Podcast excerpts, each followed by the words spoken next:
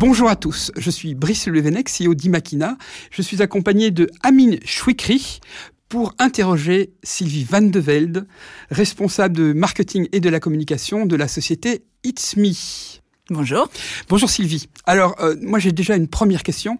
J'ai vu que tu avais fait une grande partie de ta vie en agence et que tu étais partie euh, maintenant du côté d'un annonceur. Alors, qu'est-ce qui a changé dans ta vie de marketeer? Oh, Je pense que j'ai rencontré euh, un produit dingue. Et donc, je suis passée du côté obscur de la force. Donc, j'avais It's Me comme client. Et après le lancement d'It's Me, j'ai juste intégré la société parce que je pouvais pas faire autrement. Alors Itmi, c'est une jeune société qui euh, se construit, qui a encore tout à faire en termes d'image.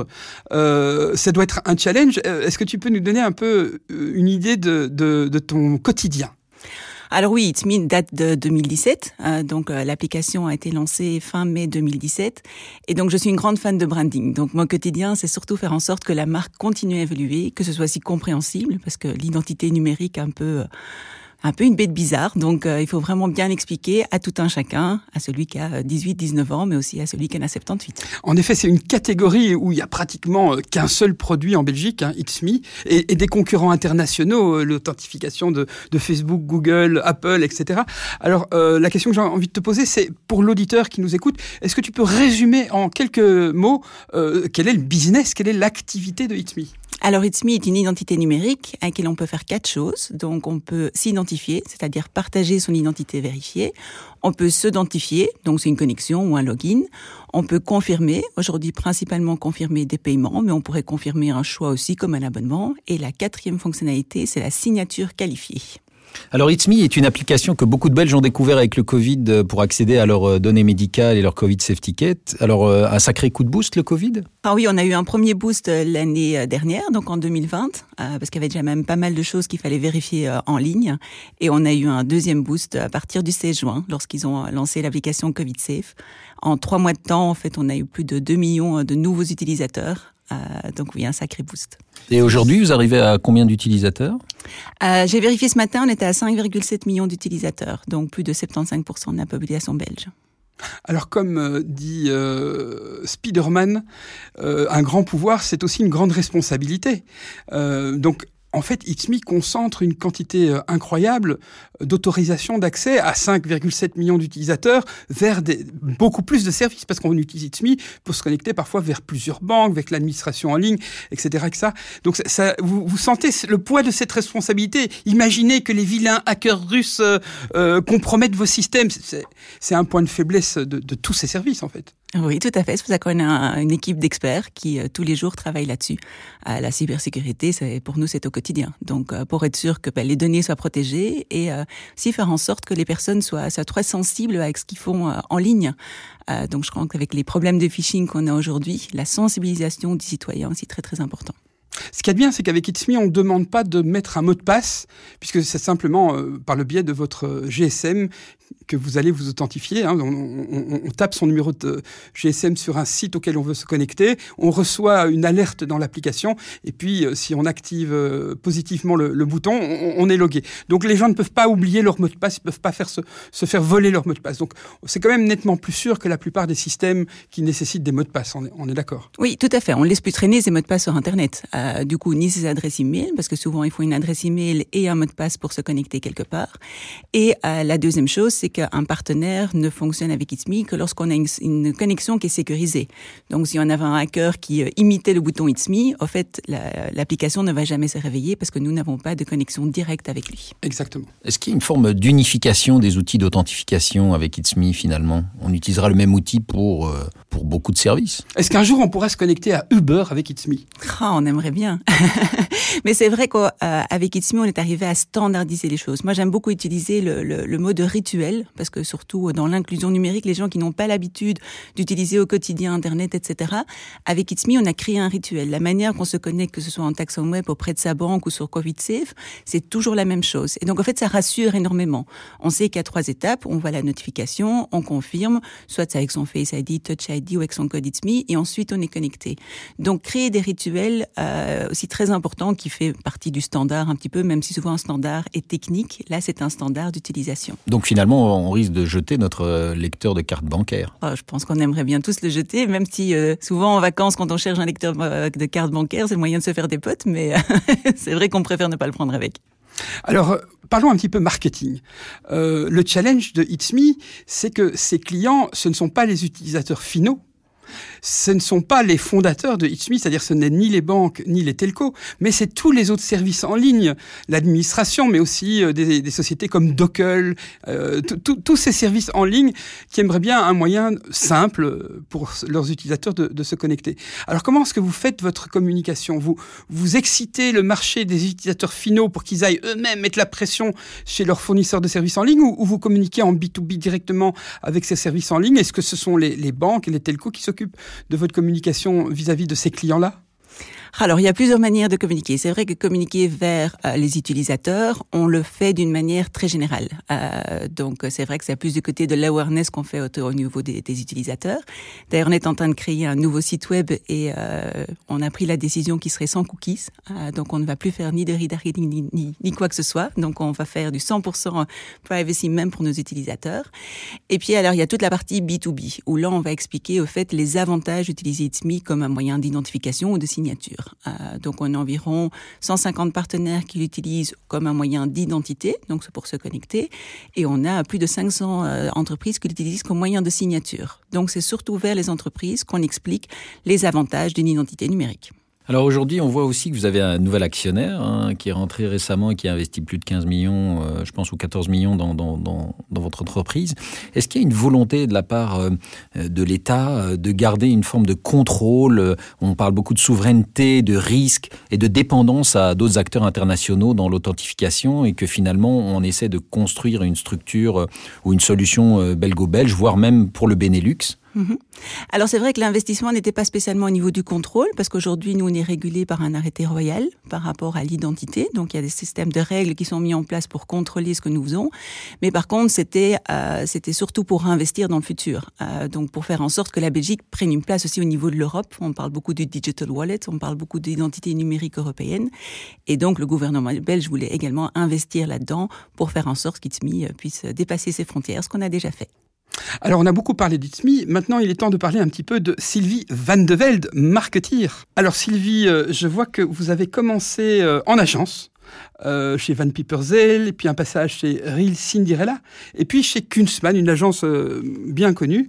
alors, qu'est-ce qui a changé dans votre quotidien en passant du côté de l'agence à celui de l'annonceur? Qu'est-ce qui a changé? Bonne question. Euh, je pense que comme beaucoup d'accounts, je n'ai jamais pensé un jour passer du côté euh, de l'annonceur. On en rigolait souvent parce que je ne pouvais pas comprendre comment travailler toujours sur le même produit. Euh, sur euh, voilà, je trouvais ça fort difficile. Après, chez Kunstmann, j'ai surtout appris l'importance des marques, euh, tout le branding qui est autour, et puis l'identité numérique. Je pense que je suis tombée amoureuse du, euh, du, du, du produit, du concept, et l'importance sociétale aussi d'une application telle qu'Itsme. Alors il y a une chose qui me fascine dans votre CV, euh, c'est que vous êtes spécialisé en digital inclusion.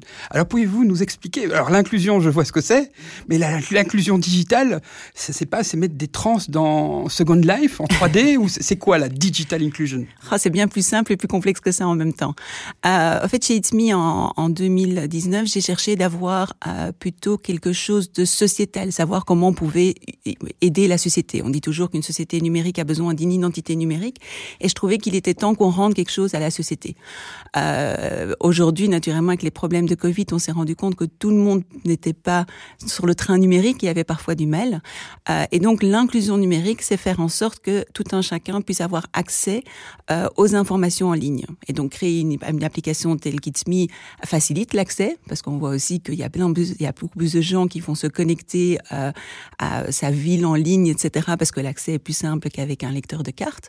mais faire en sorte aussi que les gens comprennent ce qui se passe et les aider au quotidien.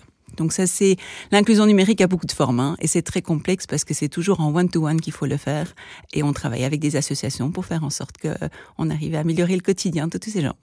Alors aussi, nous sommes pour le moment dans un, un monde vraiment en, plein bouleversement. Il n'y a pas que le Covid, hein. il, y a, il, y a, les challenges euh, de, de, du réchauffement climatique. Il y a la transformation digitale qui a déjà commencé. On, on est plutôt dans un mode post-transformation digitale en, en, grande partie. Alors ma question c'est, est-ce que euh, vous avez une vision par rapport à ça? Est-ce que quelle est votre vision par rapport au challenge euh, climatique, par exemple? Est-ce que It's Me envisage d'utiliser un data center euh, utilisant de l'énergie verte Est-ce que euh, vous, vous régulez votre consommation de papier? Enfin voilà, j'aimerais bien entendre votre, le, positionnement d'ITSMI euh, par rapport au, au challenge d'aujourd'hui. Alors, on n'a pas pour le moment chez It's Me vraiment une règle très euh, très précise par rapport au papier. On fait pratiquement tout en numérique. Euh, c'est vrai que la plupart de mes collègues viennent en train parce qu'on est tout près de la gare centrale. Donc, je veux dire, ça fait partie de notre de notre quotidien. Après, au niveau des data centers, on est tellement réglementé et tellement régulé que on doit surtout mettre la sécurité au premier point. Donc, euh, on a nos data centers qui sont naturellement en Europe et on fait confiance à nos data centers pour faire en sorte qu'ils soient en ligne avec les attentes par rapport au climat. Donc on a, on, c'est pas vraiment quelque chose de proactif euh, où on a beaucoup d'impact de notre côté. Alors on parle beaucoup euh, d'évolution, de technologie. Euh, aujourd'hui, il y a une technologie dont beaucoup de gens parlent qui s'appelle la blockchain. Mm-hmm. Est-ce que vous pensez qu'il y a, que la blockchain va jouer un rôle déterminant aussi dans le domaine de l'authentification sécurisée? Alors peut-être pas au niveau de l'authentification, mais au partage de données, je pense oui. Euh, parce que donc aujourd'hui, ITSME est une identité centralisée, euh, contrairement à la blockchain où on est dans des informations décentralisées. Et au fait, on est en train de faire évoluer le produit pour que demain, à part partager une identité, on pourrait partager d'autres éléments. Euh, par exemple, vous allez louer une voiture, on va vous demander votre identité naturellement, mais aussi votre permis de conduire. Et euh, chez ITSME, on pense que le permis de conduire, il ne devait pas se trouver de notre côté. On va pas centraliser l'identité ou le permis de conduire, l'information, mais on va se connecter à la base de données des permis de conduire. Donc on se retrouve dans un format de décentralisation. Et si blockchain est la meilleure technologie pour le faire, on le fera. Mais donc euh, oui, je pense que dans la décentralisation des informations, euh, il y a vraiment des choses très très intéressantes à faire. Alors l'Union européenne a annoncé le fait de lancer un énorme projet de wallet, de portefeuille numérique. Mhm. euh, on a déjà tous un, un, wallet intégré à nos smartphones Android ou, ou iOS dans lequel on, on, retrouve nos cartes de fidélité, nos cartes de crédit. Moi, j'ai déjà mon Covid Safety Kit est déjà là-dedans. Euh, aux États-Unis, certains États ont annoncé qu'on allait pouvoir y mettre son permis de conduire ou, ou sa, sa, carte de sécurité sociale. Et là, le projet européen, c'est d'avoir un, un, wallet euh, qui permettra de stocker euh, son, son, son, permis de résidence ou sa carte d'identité. La, la, Belgique va prendre ce train également. -hmm. Est-ce que It's Me euh, ambitionne de, de, proposer ces solutions euh, pour résoudre, enfin, ou comme solution pour, pour ce wallet? On est en train de travailler sur le sujet, en effet, parce que pour nous, ce qui est intéressant, c'est pas simplement d'avoir le wallet, c'est comment est-ce qu'on partage les données. Et au fait, c'est faire en sorte que les données soient partagées d'une manière sécurisée et toujours avec le consentement de l'utilisateur. Donc ça, c'est vraiment le rôle que nous on a envie de jouer, euh, parce qu'on a déjà la confiance de, de, de, pas mal de Belges. Et on veut faire en sorte que demain, à part partager son identité, il pourrait partager d'autres données. Donc c'est pas simplement d'avoir le wallet, mais de pouvoir l'utiliser au quotidien. On est en train de, de, lire tous les textes avec beaucoup de d'attention. D'attention, parce, parce qu'il faut une certaine granulosité. Tu, tu, dois pouvoir décider que tu partages ton adresse email, mais pas, par exemple, pas ton numéro de téléphone, ton âge, mais peut-être pas ton genre, etc., etc. Donc, euh, ça va demander quand même des développements euh, substantiels. Oui, et puis la plupart du temps, décider ce qu'on partage, ce n'est pas décidé par l'utilisateur, mais par le business. Euh, si par exemple une banque veut ouvrir, allez, si j'ai envie d'ouvrir un compte en banque, si je décide de pas partager moi, par exemple, mon adresse ou mon nom, etc., je ne pourrais pas ouvrir un compte en banque parce que la régulation pour les euh, pour les euh, le monde financier exige que je partage un certain nombre d'informations. Donc le partage d'informations, c'est pas toujours le choix de l'utilisateur, mais le choix du euh, du, du secteur non, dans lequel on fait une action. Ce que j'entends par là, c'est que on n'est pas obligé de partager l'intégralité de sa carte d'identité, par Tout exemple, mais seulement une partie qui est nécessaire pour le service en question. C'est ça qui va permettre. Euh, je, je prends cet exemple parce qu'aujourd'hui vous allez dans un restaurant, oui. euh, vous devez présenter votre Covid Safety Kit et votre carte d'identité. Mm -hmm. il se trouve que sur votre carte d'identité, il, il, y a votre nom, votre prénom, mais il y a aussi d'autres informations, par exemple votre date de naissance, et vous n'avez peut-être pas envie que tous les restaurateurs sachent euh, toutes les informations qu'ils peuvent lire sur votre carte d'identité. Et bien ça, demain, ce serait possible avec la technologie d'ITSMI. Ah oui, parce que donc même aujourd'hui, hein, c'est vrai que par rapport à chaque partenaire, on va voir d'un point de vue GDPR sont les données qu'il a absolument besoin. On a certains partenaires, comme par exemple Proximus, on ne partage que le numéro de téléphone parce que les autres données ne sont pas nécessaires. Donc, euh, je pense aussi de la manière dont on a fait It's Me, qu'à chaque fois lorsque vous utilisez It's Me, vous voyez exactement les données qui sont partagées, on a sensibilisé le citoyen à qu'est-ce qu'on partage exactement. Et, euh, bon, GDPR, ce sont des, lois et des règlements, mais c'est aussi la manière de le mettre en place. Et au plus, au fait, on est confronté au nombre de données qu'on est partagées, en plus, on sera sensible à ça et on va faire attention. Dans le domaine de l'échange données, j'ai lu récemment que vous vouliez également vous positionner par rapport aux universités, au partage d'informations sur les diplômes que les personnes pourraient utiliser It's Me pour partager des informations et pour le monde du recrutement, ça pourrait être aussi un élément de, de vérification de certaines données qui serait assez, assez intéressant. Mais ça respecte aussi la logique de ne pas centraliser les données, mais plutôt de les laisser dans les universités oui, tout à fait. C'est exactement dans le même but. Donc, on se connecterait donc aux universités où le diplôme est stocké et il ne sera envoyé que quand il est nécessaire. Donc, euh, en fait, nous, on a, on a déterminé la, la, la, stratégie avec différents data islands, au fait, parce que vous avez des îles qui soient dans le monde financier, parce qu'il y a pas mal de, de, de données là. Il pourrait avoir d'autres îles dans le monde universitaire avec les diplômes, les permis de conduire. Et au fait, chaque, euh, chaque île a sa manière de faire et sa réglementation. Donc, en fait, nous, on a surtout envie de créer euh, euh une manière standard standardiser, de partager et de faciliter surtout pour l'utilisateur. C'est un peu une autre manière de voir la privacy que les grands acteurs euh, GAFA euh, tels qu'ils l'envisagent aujourd'hui. Ah oui, chez nous, tout est encrypté et on n'utilise pas les datas qu'on a. Alors Sylvie Van de Velde, merci pour ce moment ensemble. Vraiment intéressant euh, de voir qu'une marketeer aujourd'hui n'est pas juste quelqu'un qui fait des campagnes, mais quelqu'un qui participe activement au développement stratégique de son entreprise. Et ça, ça fait plaisir à voir.